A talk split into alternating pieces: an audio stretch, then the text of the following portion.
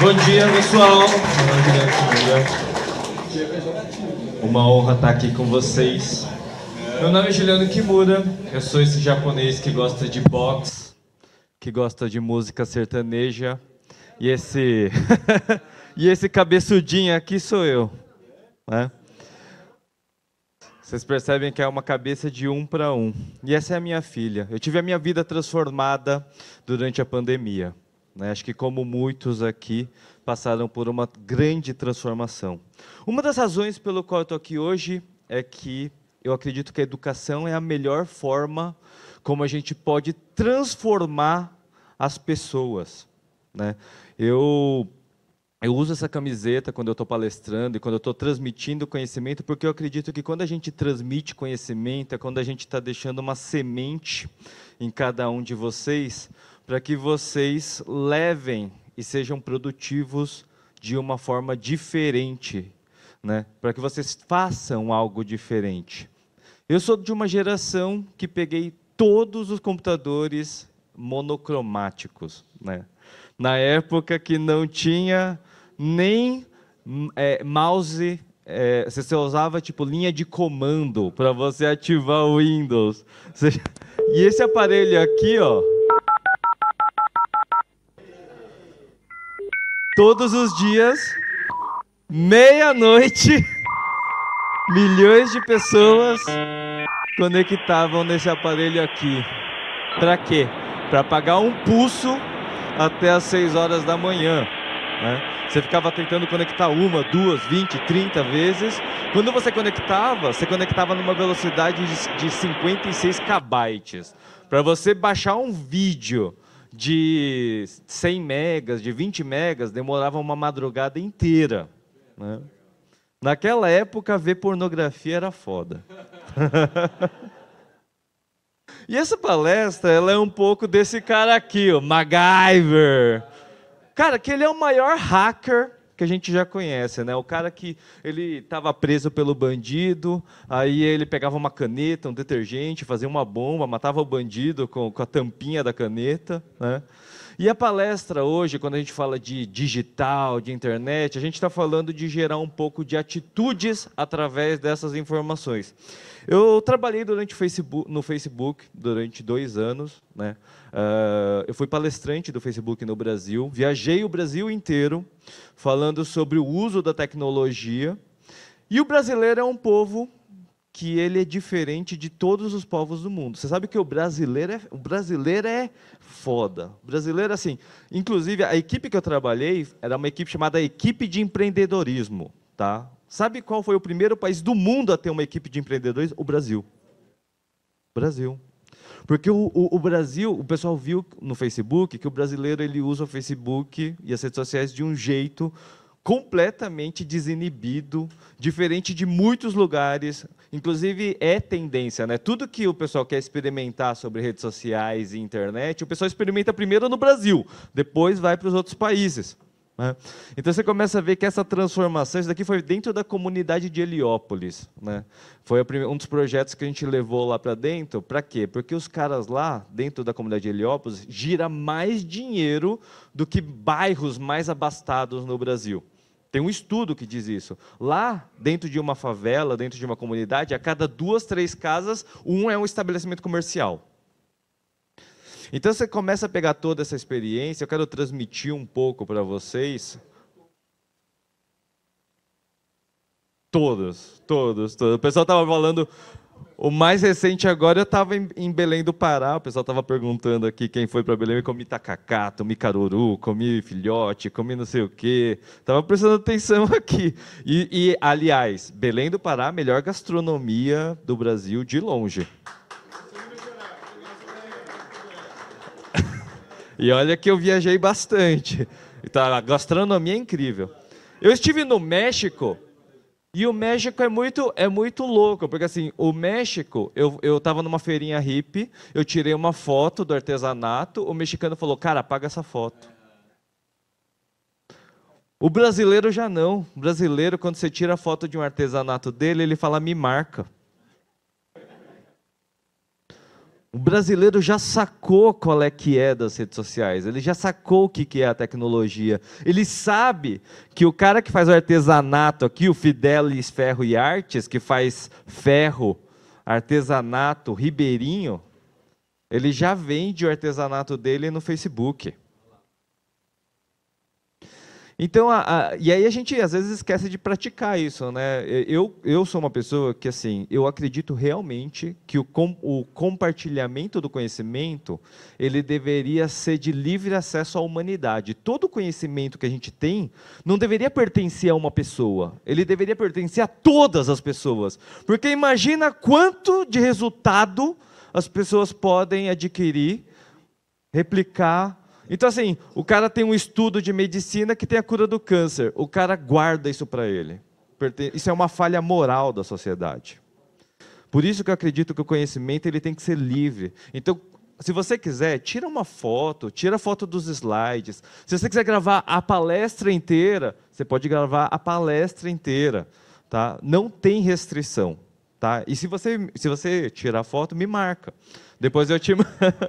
Depois eu vou mandar um presente para vocês. Vou mandar uma cópia do meu livro digital para que vocês. A gente começa a brincar com isso, mas assim, quando a gente fala de todas essas tecnologias, uma vez depois de uma palestra, uma artesã, ela fazia bandeiras do Brasil estilizadas, né? E ela veio para mim e falou assim: "Juliano, eu vim agradecer você porque eu sempre compartilho as coisas que eu faço nas redes sociais e um dia eu recebi um comentário falando: Miriam, você não gostaria de vir expor o seu trabalho aqui em Paris? E ela foi de artesanato em Fortaleza, ela foi para Paris. Ela já virou até rótulo de vinho italiano. Né? Depois que ela fez sucesso na Europa, ela, fez, ela veio para São Paulo. E esse cara aqui conseguiu vender duas toneladas de merda através do Facebook.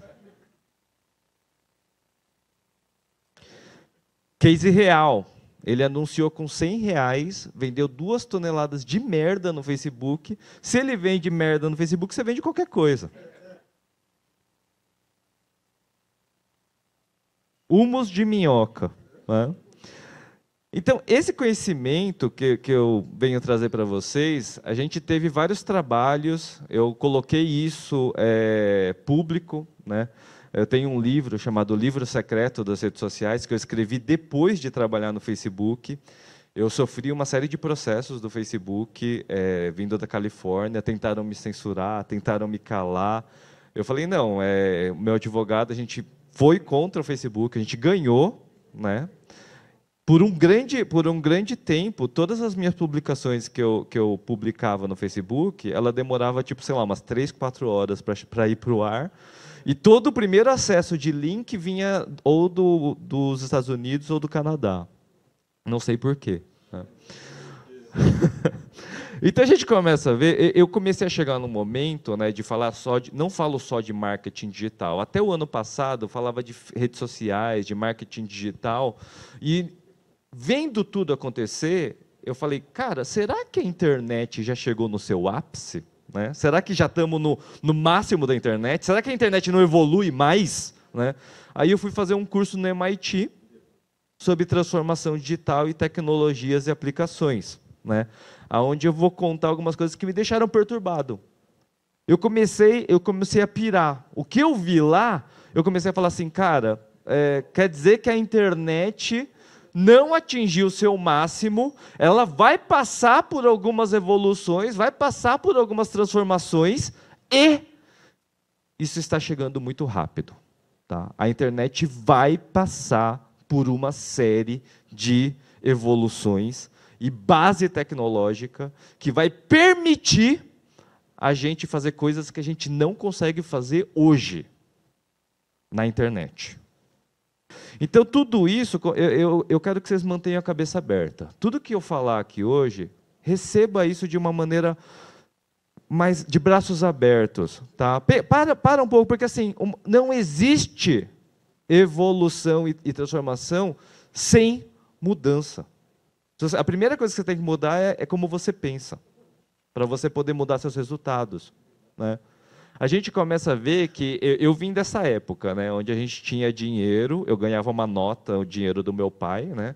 E aí todo, toda vez, quando eu era pequenininho, eu perguntava para o meu pai, pai, por que, que essa nota tem um carimbo? Toda vez que eu pego a nota, ela muda de valor, né?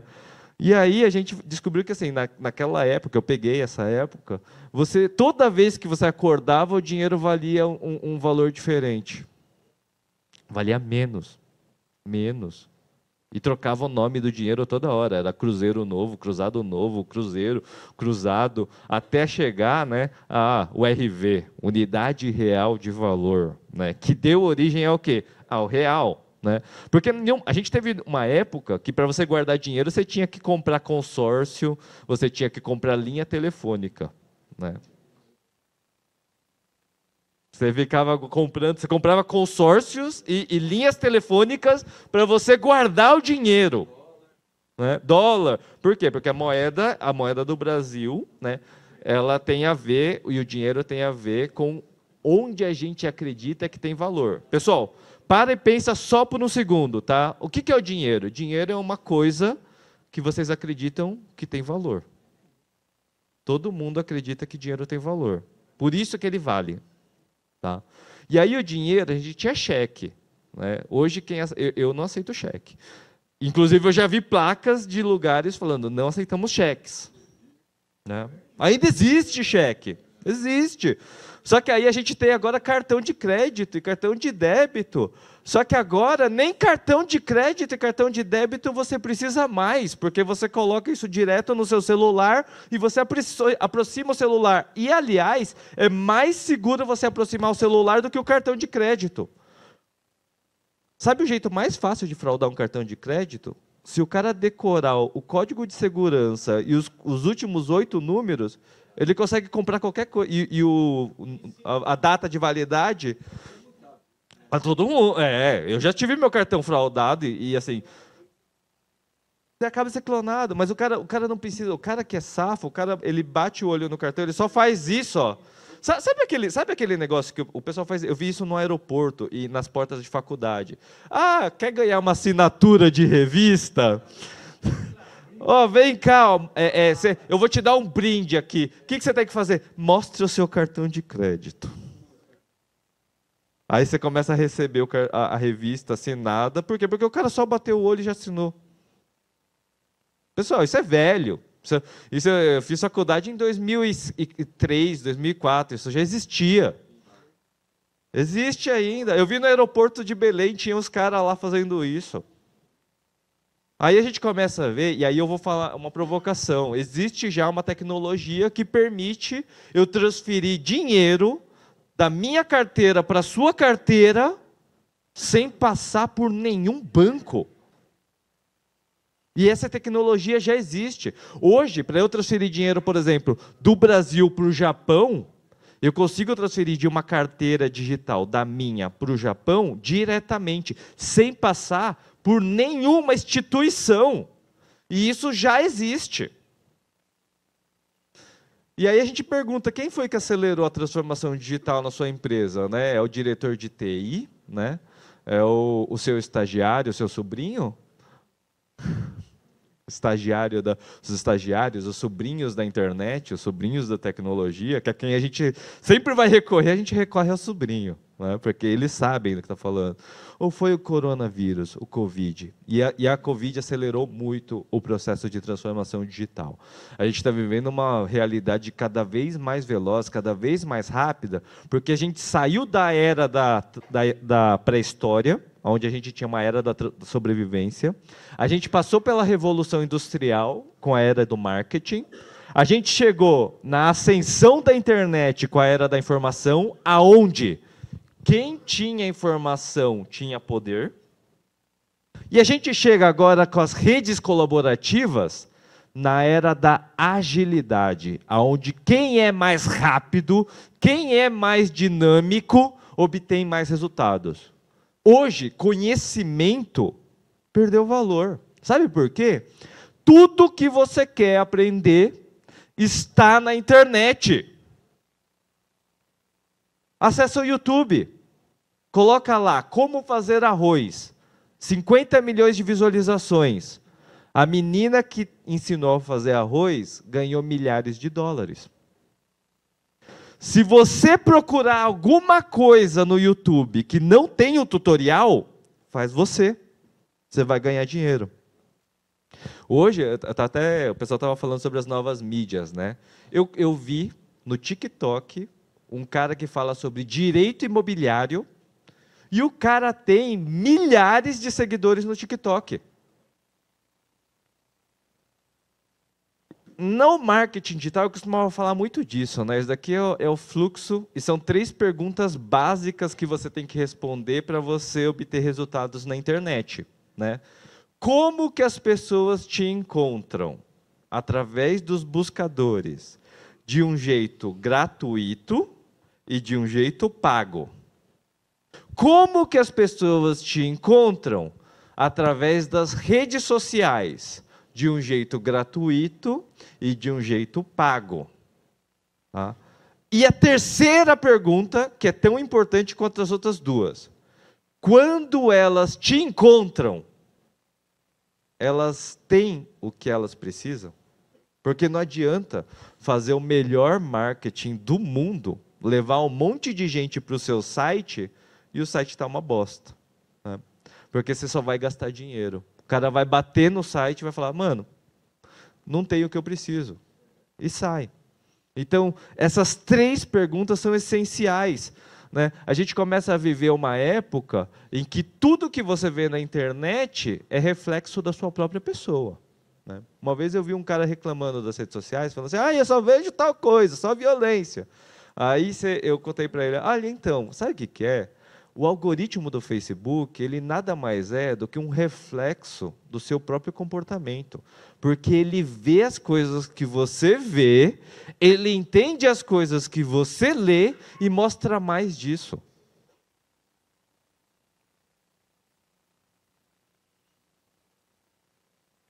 Se você só vê manifestação, é porque você só se interessa por manifestação.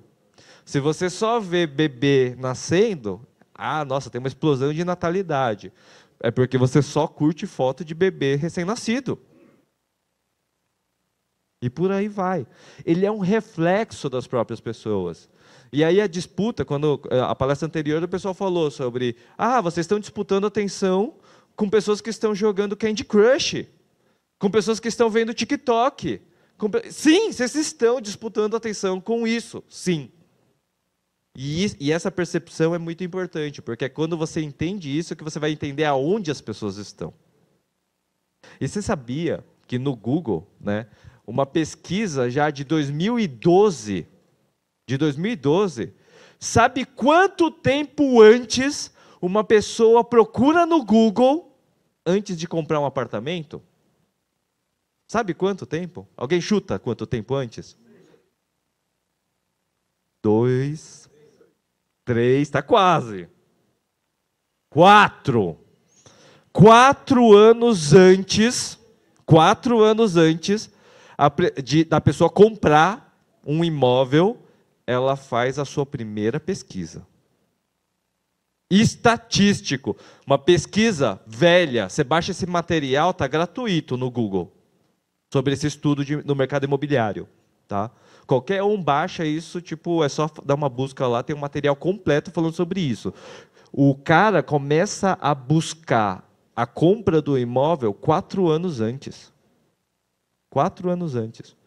Da primeira pesquisa até quando ele compra. E isso está registrado em pesquisa, em dados, em informação. Sim. Então o cara, você acha que o cara compra. Você acha que alguém chega e diz assim, ah, eu acordei hoje, eu vou comprar um apartamento. Mano, não. O cara tem que começar a juntar dinheiro, saber se vai dar entrada, se ele tem dinheiro para dar entrada. Não adianta nem falar com o cara se o cara não tem nem dinheiro para dar entrada. A gente começa a perceber, e aí assim, tipo, quem quiser, isso daqui é o, o um QR Code com todos os links, do, meus links de redes sociais, né? Para quem quiser acessar, visualizar as coisas. Eu falo muito de artigos, eu falo muito sobre estudos de inovação, né? E eu acho engraçado porque tem muita gente que não sabe que para você acessar um QR Code hoje em dia é só acessar, é só mostrar a câmera, né? Você não precisa acessar nenhum aplicativo específico. Antigamente você tinha que acessar um aplicativo específico. Hoje é direto em qualquer câmera de aparelho você consegue acessar. Né? E aí o Zap, eu, eu, eu, brinco assim, né? O Zap tem, tem uma coisa que o pessoal fala assim, ah, vou te passar meu Zap. Aí as pessoas abrem o aplicativo de contatos e começam a falar o número do celular. Aí você, depois você tem que perguntar o nome da pessoa. E aí, existe um botão na configuração do WhatsApp, né? Você vai lá, três pontinhos, você pode acessar agora, vai lá, três pontinhos. Aí você tem um QR Code do WhatsApp. E eu não sei por que raios ninguém usa. Eu não sei por que raios ninguém O cara me pede o contato, ele, ele já tira o, o, o, e começa a digitar o número. Aí eu falo, não, peraí, ó, tira a câmera aí, mostra aqui, ó. Aí ele, quando você digita aqui, ele já vai automaticamente, ele já abre a tela de mensagem, tem a minha foto lá e você já fala: "Oi". Isso demora tipo, sei lá, 10 segundos, 5 segundos, tá? E aí a pessoa não tem nenhum cartão de visita com isso. Hoje, todo, hoje inclusive, você usa muito mais WhatsApp para ligar e para mandar mensagem do que você usa o celular. Então o WhatsApp tem também uma, uma área business, né, que muita gente não conhece, que inclusive o pessoal consegue colocar um catálogo de produtos e serviços através do próprio WhatsApp. Só que os caras estão fazendo um negócio muito mais louco. Eles estão começando a montar um sistema financeiro para você transmitir o dinheiro dentro do WhatsApp. Isso já está acontecendo. As big techs já estão se preparando para fazer esse tipo. E isso é metaverso, tá, pessoal? Eu vou falar um pouquinho mais sobre isso, mas o metaverso já é quando o digital e o, e o mundo real, você já não começa a fazer diferença, é tudo a mesma coisa. É tudo a mesma coisa. O dinheiro que você tem no digital é o mesmo dinheiro que você tem na sua vida real. Você começa a ver aqui, ó, o própria ferramenta. Aí tem gente que não sabe que existe um aplicativo diferente. Existe um aplicativo do WhatsApp, e existe um outro aplicativo que é o WhatsApp Business, que tem ferramentas diferentes, estatísticas, catálogos, mensagens personalizadas, tags. Você consegue, inclusive, colocar umas, umas marcações assim, aí você monta uma lista, pessoas que querem alugar, pessoas que querem apartamento, pessoas que querem comprar casa, pessoas que querem fazer tal coisa. E você consegue montar toda uma grade e uma lista organizada dentro do WhatsApp. Aí você fala assim, Juliano, será que tem uma ferramenta de marketing para disparar algumas novidades? Sim, já tem. Já tem. Não tem uma, tem umas 20. Você começa a ver né, que tem gente que é perfeccionista. Né? O pessoal vai, posta nas redes sociais. Aí, a primeira coisa que a pessoa faz é ficar olhando para ver se tem alguma curtida. Ela fica assim, ó. Aí ela fica parada, ela olha, aí não tem nenhuma curtida, ela começa a ficar ansiosa, né? Começa a respirar. Aí, aí o perfeccionista, a gente reconhece fácil. Por quê? Porque o perfeccionista ficou olhando um tempão a foto, não teve curtida, ele deletou. Se você deletou uma foto depois que você publicou nas redes sociais, é porque você é perfeccionista. O perfeccionismo não tem muito espaço nas redes sociais. Sabe por quê? A gente vive a era do anti-herói. Você já viu quem faz sucesso nas redes sociais? É muito imperfeito, são pessoas muito humanas, são pessoas com muitos defeitos. Por quê? Porque o, por que, que o pessoal gosta mais do Batman do que do Super-Homem? Né? Por que, que o pessoal gosta mais do Wolverine do que do Ciclopes, do X-Men? Por quê? Porque a gente gosta de gente como a gente. A gente não gosta de gente perfeita. A gente começa a ver nas redes sociais que a gente tenta vender, vender, vender, mas a gente está se esforçando tanto em, em, ficar vendendo, mas a gente não está se esforçando em ser útil para as pessoas. Né? Então, tipo, por exemplo, o cara que fala sobre direito imobiliário, eu acho fantástico. Por quê? Porque o cara tira dúvidas sobre, ah, legal, é, é, sobre o calção, sobre não sei o quê. Ele tira todas essas dúvidas no TikTok dele, falando em, em conteúdos de 30 segundos. E a gente esquece que as pessoas têm cinco sentidos. Eu vi uma palestra recente de um cara, de um diretor da reserva, né? E ele fala sobre a experiência. E eu, eu, eu quero trazer isso para vocês, por quê? Porque a experiência é o que faz vocês venderem mais. A experiência inteira, não não a divulgação. Ó, oh, estou vendendo imóvel, mas a experiência. O cara chega lá no imóvel, aí o cara tem um, um baleiro, tem uma caixinha de bombom, tem um champanhe. Aí o cara vai, ele, ele vê um sofá já, ele já começa a imaginar como que vai ser a família dele ali. Ele dá uma volta no quarteirão para ver se o quarteirão é, é, essas coisas. Ah, o quarteirão é legal, tem uma padaria incrível né, na frente. Essas coisas fazem muita diferença. Só que a gente não pensa na experiência. Do... Sabe uma coisa que tem uma memória muito grande que as pessoas nem percebem? Cheiro. Cheiro. Você já, você, você já entrou no imóvel e sentiu aquele cheiro fedido? Mano, a pessoa não, já, ela já entra já cheirando aquela coisa horrível. Você, Mano, não vou comprar aqui, você tá louco. É a primeira coisa. Aí a pessoa nem, nem percebe que a casa tem cheiro. Você já viu, você já percebeu que tem loja no shopping que quando você entra, você já sabe qual é a loja sem Tipo, tipo aquela de Melissa. Melissa é cheiro de babalu, é cheiro de chiclete, é cheiro de doce. A Apollo tem um cheiro próprio também. Né? Cara, imagina que delícia você ir comprar um imóvel e sentir um, um, uma, uma marca registrada, um café com aroma delicioso.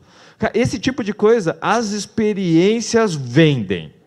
E vezes, o cara pode até não comprar, mas ele vai lembrar para sempre de você, como um agente.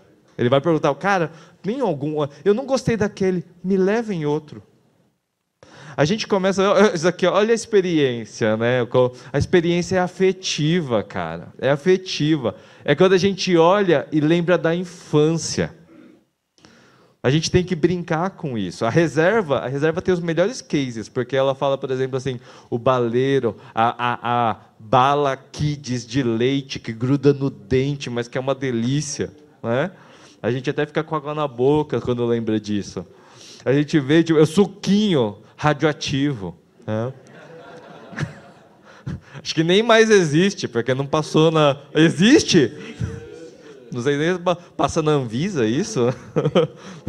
é, é muito louco isso, né? Você começa a ver, tipo, cara, olha a experiência. Imagina, imagina você chegar lá com, com, com o cara que você vai receber e tal, fala assim, ó, toma um suquinho aqui, ó. Tem lá um suquinho geladinho, radioativo. Aí você tem o, o Deep Leak. Lembra do Deep Leak lá? Não, não é? Tipo, a experiência, você já lembra, né? Claro. Eu? Eita. Eu tenho eu tenho 42, pessoal. Tenho 42, sou da década de 80. Eu peguei, eu, eu tenho mais ou menos a mesma idade que o Windows, para você ter uma ideia, porque eu peguei toda a evolução do Windows, é o Windows 1, 2, 3, 95, 98, 2000, né? Não, não. Cara, olha só isso aqui, que louco, cara. Ó, não pode fazer propaganda de coisas adultas nas redes sociais. Aí chega um cara para fazer uma propaganda de motel nas redes sociais. Cara, é fantástico, né? A criatividade, ela dá performance. Né? Às vezes você parar para pensar uma coisa mais criativa, assim, pessoal, quem não está enxergando nada é porque é virgem, tá?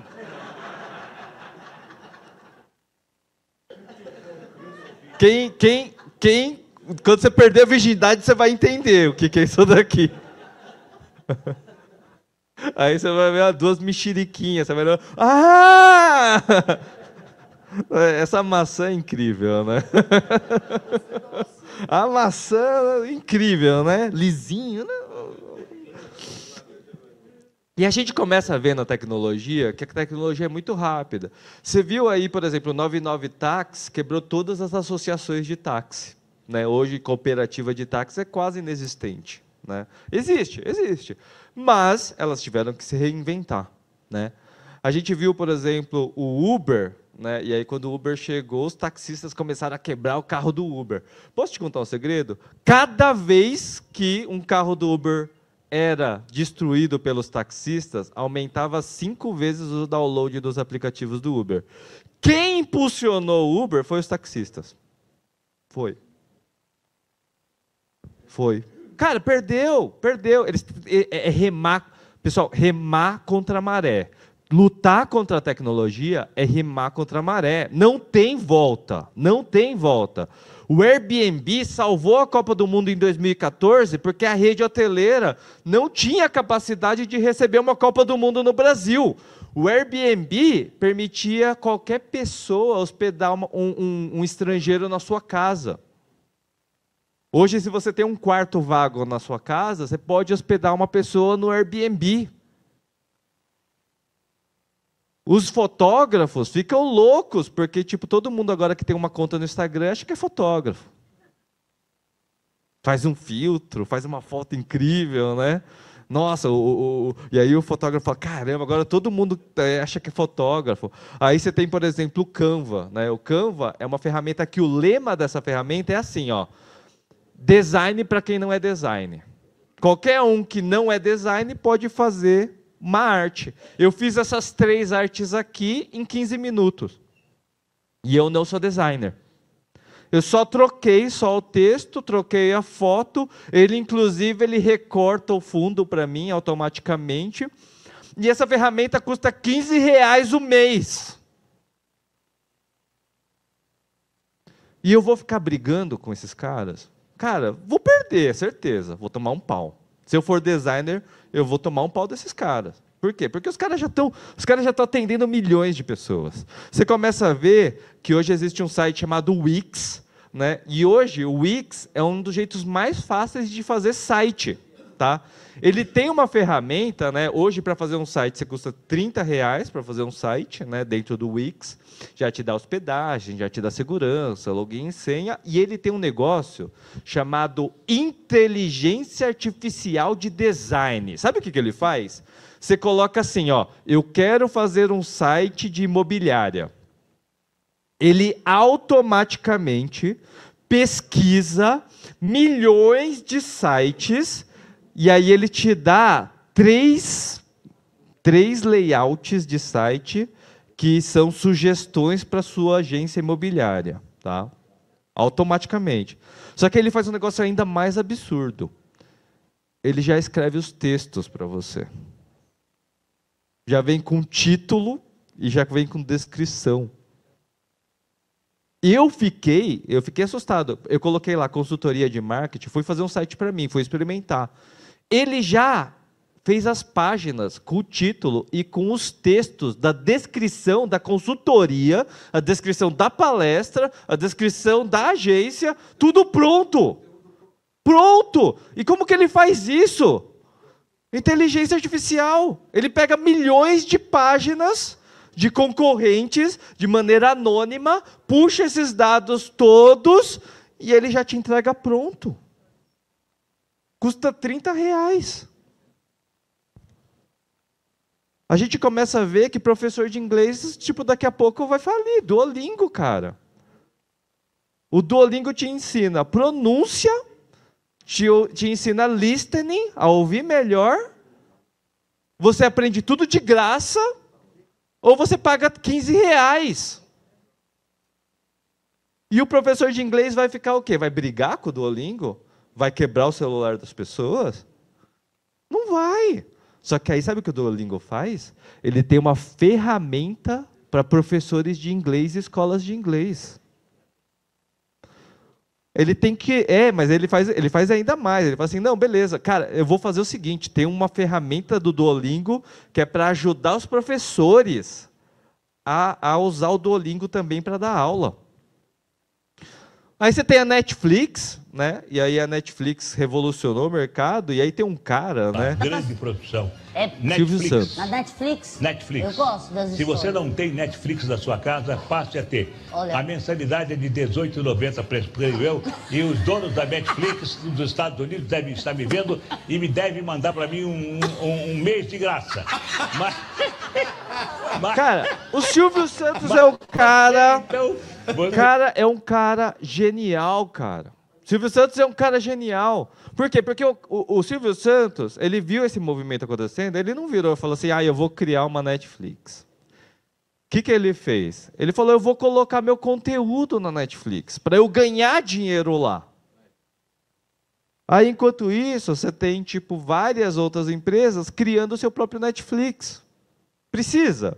Tem aí HBO, Disney Plus, Globoplay, eu não sei o quê, um milhão de ferramentas de streaming, um milhão. E aí todo mundo tem um milhão de assinaturas agora, todo mundo competindo um com o outro. A gente começa a ver, né, cara, o que está acontecendo no mercado, né? Para mim isso se chama desespero. Isso aqui é desespero, isso daqui. Isso aqui o cara quer vender, o cara tá fazendo, que ele tá dando imóvel, né? Porque tem tipo, sei lá, umas 20. Queima imóvel, pô. Eu- E nenhum tem cliente. Só tem, só tem a placa dele. Ele só gastou dinheiro com a placa. E qual que eu vou ficar? qual que aí no final das contas o cara toca a campainha.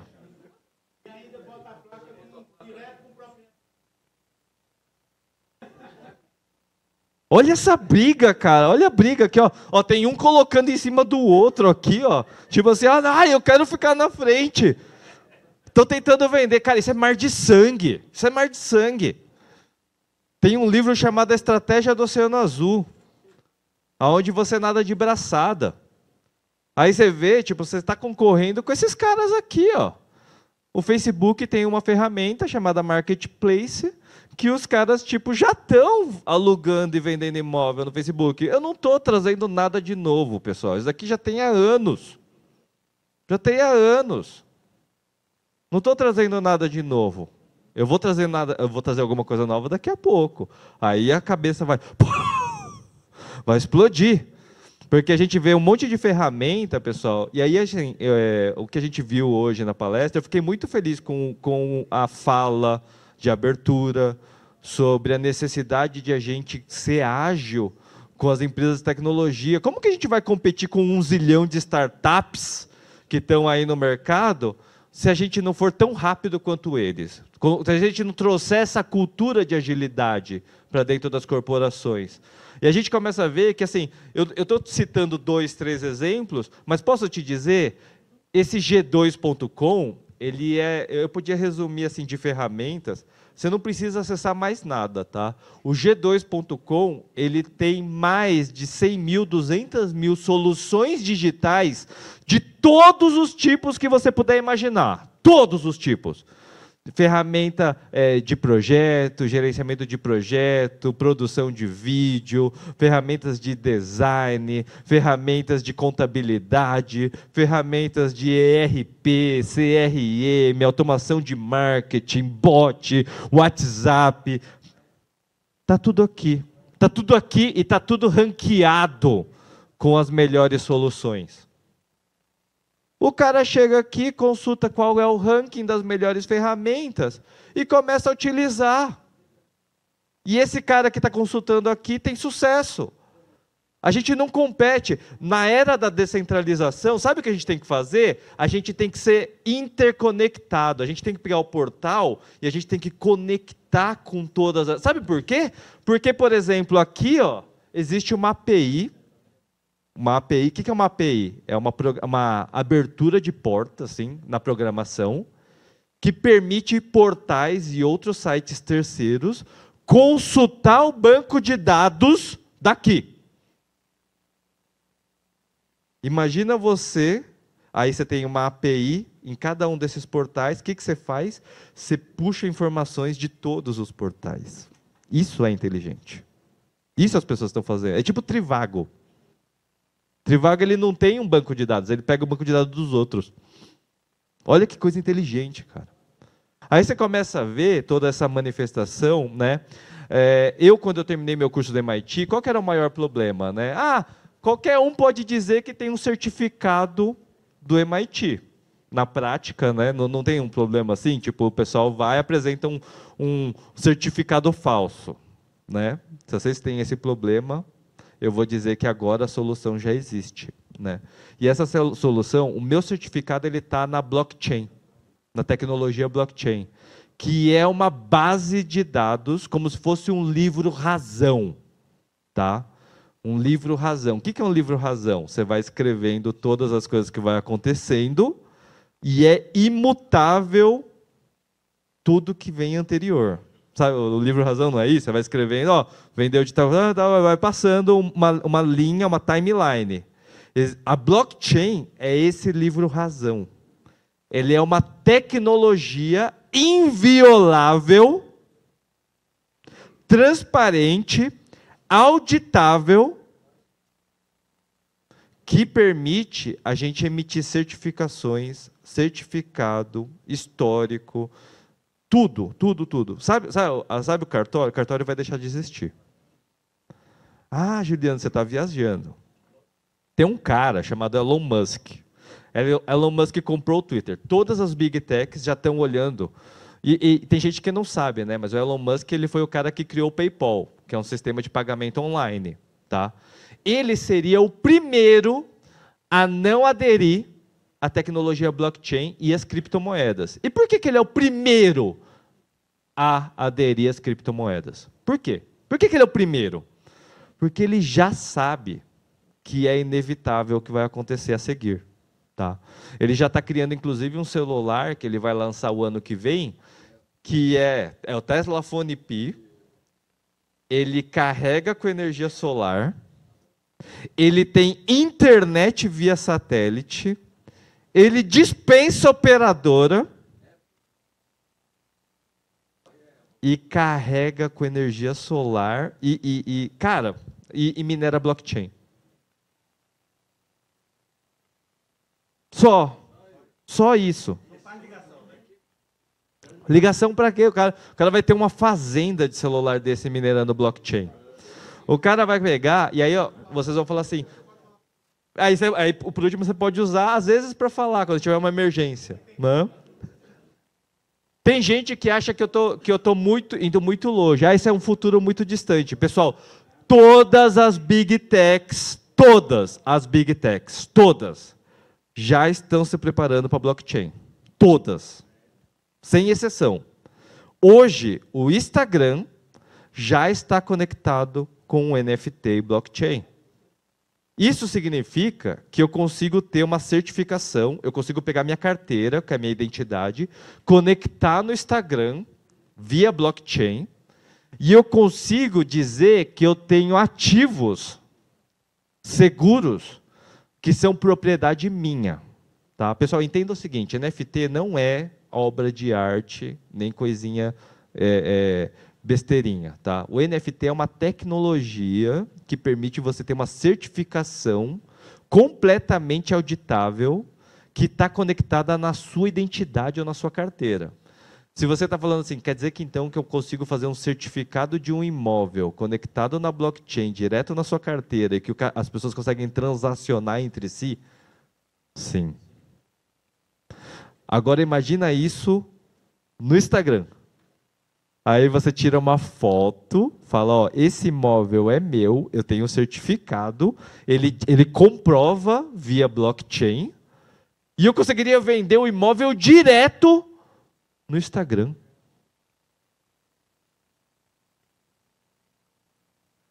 Cara, isso é inevitável. Isso é inevitável. A gente, qual que é a, os preparativos? Porque hoje, por exemplo, você pega aqui, ó, tudo, tudo auditado via blockchain.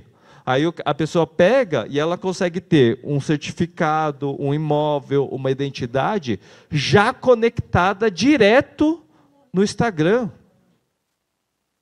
E aí você começa a ter um mercado que vai ser um mercado via Web3. Todo portal, e aí, aí o que é mais legal, existe uma tecnologia que permite a gente comercializar isso diretamente entre nós. Só que sabe qual que é a beleza disso tudo? É isso daqui, quer ver? A gente vai conseguir não só vender, mas atestar, no, por exemplo, no mercado de medicina. A gente pode, a gente tem um problema que tipo o pessoal falsifica atestado médico.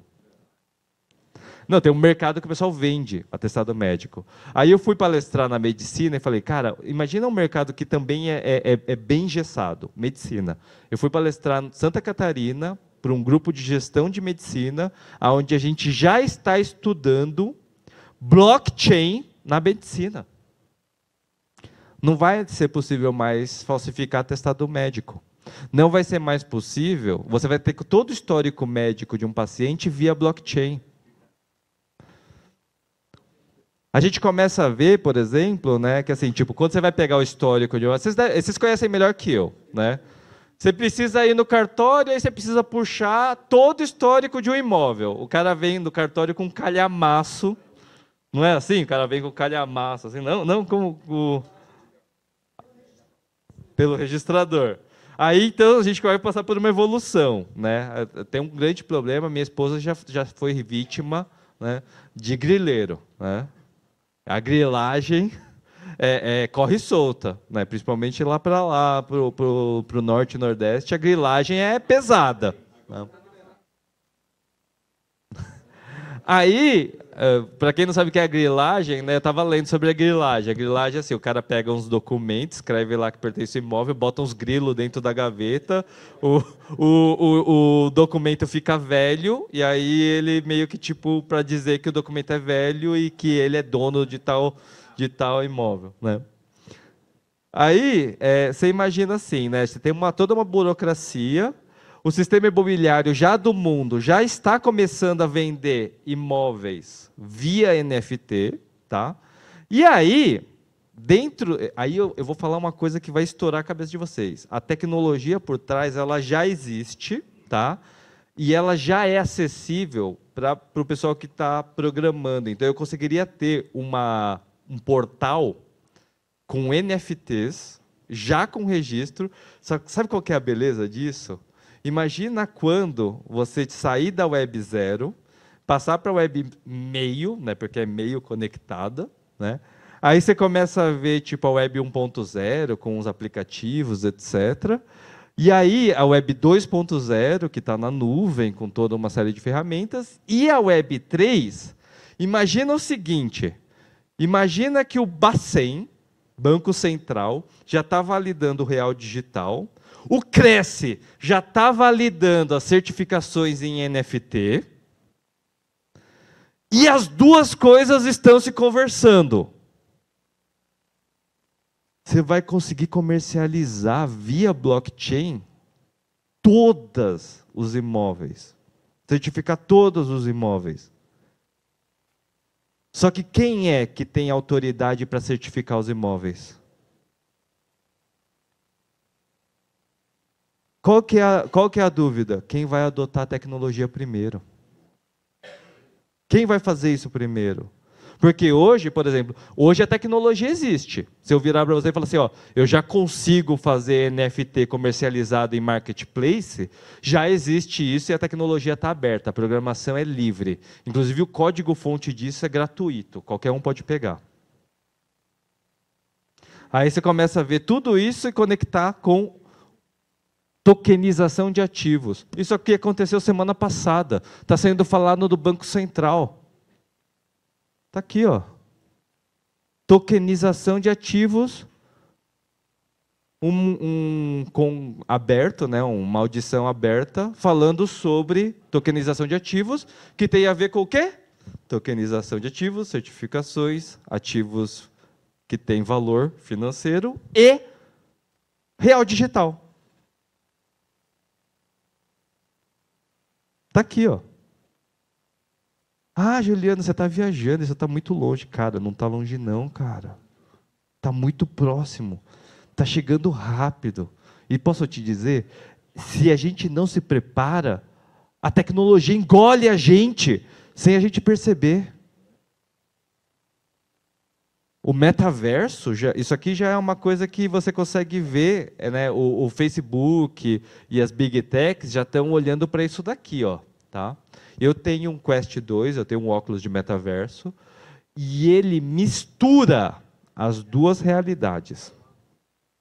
Você consegue entrar e sair do mundo virtual num segundo. Só que, posso te dizer, esse primeiro óculos é o tijolão Motorola lá de 2001. Pesadão, desse tamanho o tijolo, né?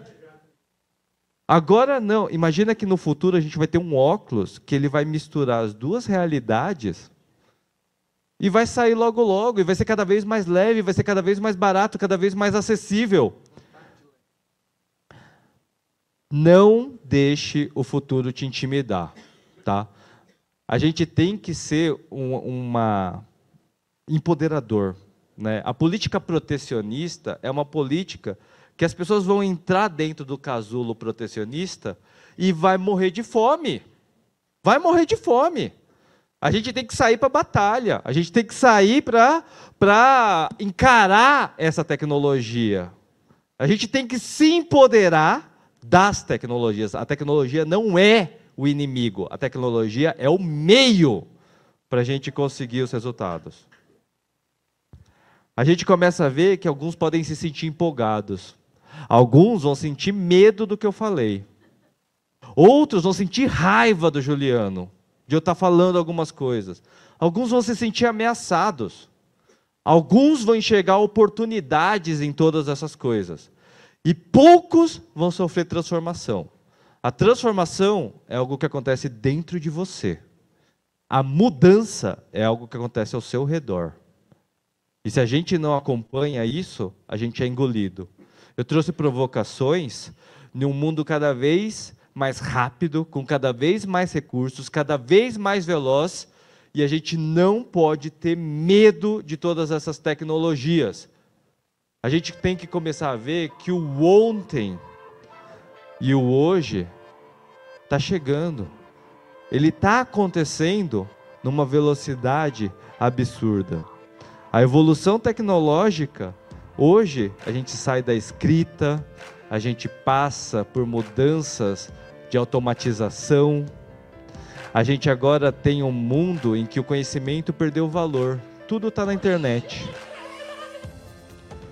O mundo é agora, é imediato, é tudo sob demanda. Você quer o que quer na hora que você quer. A gente vive o apocalipse zumbi dos smartphones. A gente começa a ver um mundo que não vai esperar vocês. Ele não vai esperar. Ele só vai te atropelar. Um mundo criado pelos seus próprios algoritmos, com toda a sua programação você tem medo de mudar? Não existe evolução sem mudança. Faça algo diferente. Insanidade é fazer todos os dias a mesma coisa e esperar resultados diferentes. Albert Einstein. A gente vive uma era da agilidade. O que você faria se você não tivesse medo? Faça. Faça mais.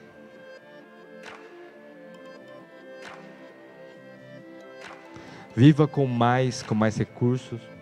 Viva com mais ferramentas, mais conectado. Inove. Faça mais com menos. Isso se chama eficiência. Viva mais resultados.